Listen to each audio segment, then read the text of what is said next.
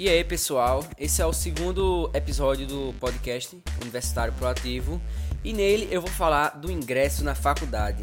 Um momento muito esperado porque é uma nova vida, são novos desafios, muito estresse para vir, mas é uma coisa boa, por quê? Porque você está fazendo alguma coisa que goste. Ou não, né? Porque tem pessoas que acabam fazendo cursos que não gostem, universidades públicas, etc. Mas enfim, não vou falar disso. É... Primeiro dia de aula. Vou falar um pouco da minha experiência e como você pode aproveitar ao máximo dessa entrada na faculdade. Bom, eu cheguei na minha faculdade, maior matuto, chegando lá, pô, vai ter uma recepção, vai ter trote, eu, a maior expectativa. Cheguei lá, não tinha nada, um negócio bem, bem, bem matuto mesmo, não tinha pouquíssima gente, o pessoal faltando, etc. E aula vaga a semana toda, só tive um professor que, que deu aulas, foi o professor de filosofia. Aí, o que você poderia fazer? Pô, aula vaga, eu vou embora pra casa. Não. Eu aproveitei esse tempo vago para conhecer meus amigos já. Foi aí que eu comecei a criar meu network na faculdade, conhecer os meus amigos. E eu vou dar algumas dicas agora para você construir a sua imagem dentro da universidade. Eu vou dar cinco dicas que eu vou explicar agora. Se expor ao novo é a primeira. E é bem clichê, porque em si a faculdade já é algo novo. Mas é, o que eu digo em se expor ao novo é o que?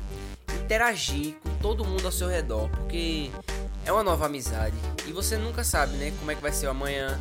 Essa pessoa pode ser alguém influente lá dentro, você pode precisar é, futuramente. Aí a primeira dica que eu dou é essa: é se expor ao novo e demonstrar entusiasmo também, porque você estando animado, o pessoal gosta de gente animada. Aí você demonstrando entusiasmo lá, você já começa a criar o seu network.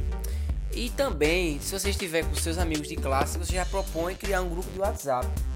Geralmente, quem toma essas iniciativas é quem é escolhido como representante de sala. Isso aí já é outro tópico que eu vou falar daqui a pouco. É, outro, outra dica é ser engraçado nas horas certas. Tem que ter cuidado, tem hora para tudo. É, eu falo nas horas certas porque na roda de amigos. Você tem que ser uma pessoa animada, tem que ser uma pessoa engraçada. Por quê? Porque as pessoas gostam disso. Aí você sendo uma pessoa assim, o pessoal já começa a associar ao networking. Por quê? É importante agora não exceder os limites dentro de sala de aula, por exemplo. Tem muitos professores sérios que não gostam de brincadeiras em aula nenhuma, principalmente em sala de aula. Tem uma professora minha que ela era muito simpática, muito simpática, a prova dela era uma baba. Até o momento que duas amigas minhas, eu não vou dizer o nome delas, porque provavelmente eu vou mostrar esse podcast a elas, mas elas começaram a conversar na aula dela. O nome da professora é Rosa, eu vou falar o nome dela, mas isso não importa. É, começaram a conversar e a professora passou pra, botou uma prova lá fuderosa que metade da sala se lascou.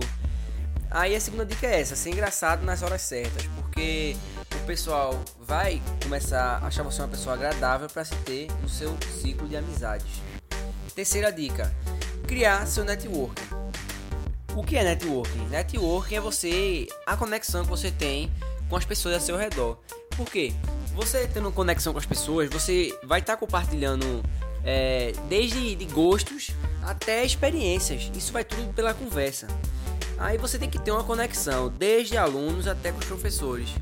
É, professores, isso aí é essencial. Agora você vai levar muito é, nome de babão, porque o pessoal vê você interagindo, professor, vai babão. Eu levei nome de babão dos meus amigos. Tem uma amiga minha que me chama muito de babão, não vou dizer o nome dela. Mas é, a segunda, a terceira dica é justamente essa, criar sua network. Não só com um, os alunos, mas também com os professores, porque é, você se torna uma pessoa agradável, os professores ajudam, desde décimos até é, incluir vocês em projetos de extensão, é, monitoria, essas coisas. Mas é isso. E com os amigos é importante porque sempre rola alguma coisa dentro da faculdade. É, calorado, organização, você pode estar incluso nisso. É, empresa júnior, que eu posso falar futuramente sobre isso. E procurar coisas em comuns para discutir. Isso aí é mais com os alunos, né? Porque professores você não vai ter muita coisa para discutir é, no ciclo mais amigo. Eu tenho alguns professores que eu, que eu fiz amizade mesmo. Mas o que eu digo assim, procurar coisas em comuns, porque aí você consegue fluir mais a conversa e concluir o seu networking. Quarta dica, representante de turma. É, você seguindo aqueles passos que eu dei até agora, que é desde ser engraçado, de criar um networking, você já vai conseguir isso naturalmente, que é ser representante de sala. Aí outra coisa que você pode fazer é o que? Além de criar o grupo do WhatsApp, você pode criar o e-mail da turma, criar o Face. Geralmente quem toma essa iniciativa é escolhido como representante de turma. Muita gente se espanta, né? Ah, representante de turma, não sei o que, obrigação. Não, velho, não, não, não, tem bicho de sete cabeças não. Você só vai estar, tá, é, como o nome diz, representando a sua turma. Mas é uma responsabilidade boa e você já começa a praticar o exercício de liderança. Isso é muito importante na faculdade. E por último, validação dos professores. Esse aqui você tem que tomar cuidado com falsidade, porque vou te explicar é, devagar. Demonstrar interesse no assunto. Por exemplo, você odeia matemática, mas você vai pagar uma cadeira de matemática, por exemplo. Você não gosta daquele assunto, você vai ficar forçando o assunto, aí isso pode se tornar uma falsidade. O ideal é você pegar um professor de um assunto que você goste e além do que ele dá dentro de aula.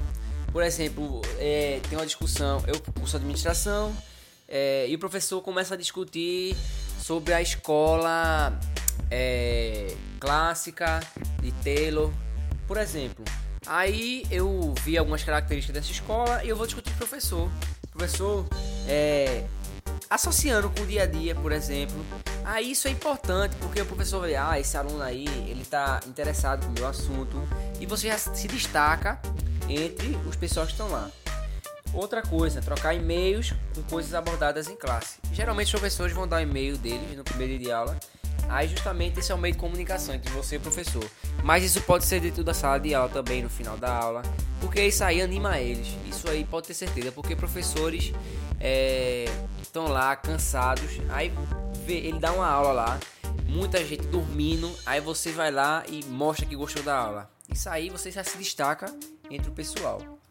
É, balançar a cabeça. Isso aqui foi uma dica de que um cara chamado Marcos Strider me deu. Me deu não, né? Deu numa, num evento que eu participei com ele. Que é uma técnica de validação. Como é que funciona? O professor tá lá falando e você vai estar tá balançando a cabeça para frente e para trás, como se tivesse sim, é isso mesmo. Dessa forma, o professor vai ver, ele tá entendendo a parada. Agora tem que ter mais cuidado também, porque o professor pode ir lá e perguntar alguma coisa relacionada com aquilo e você ficar boiando. Aí é bom você realmente estar prestando atenção e tá fazendo essa validação, que é balançando a cabeça. E tem outras coisas também, como ajudar com data show. Tem alguns professores que não conseguem, não sabem.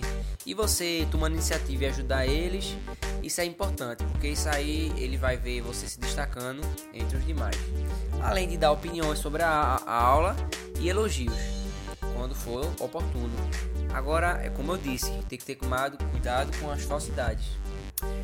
Então, pessoal, eu falei as 5 dicas e esse foi o segundo episódio que é o ingresso na faculdade. Eu fico no aguardo de vocês sobre um, uma sugestão de tema para o, o, próximo podcast e o feedback sobre esse. Como é que foi a qualidade de áudio, se eu falei muito rápido, mais devagar, o de prática, eu sempre falo. E por fim, se gostaram de como abordei o assunto.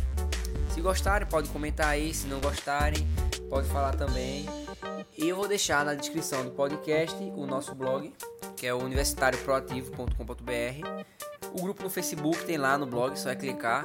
Que lá eu quero reunir os ouvintes para poder discutir os assuntos que a gente fala nesse podcast, por exemplo, compartilhar uma experiência. Valeu, galera, até a próxima e tchau.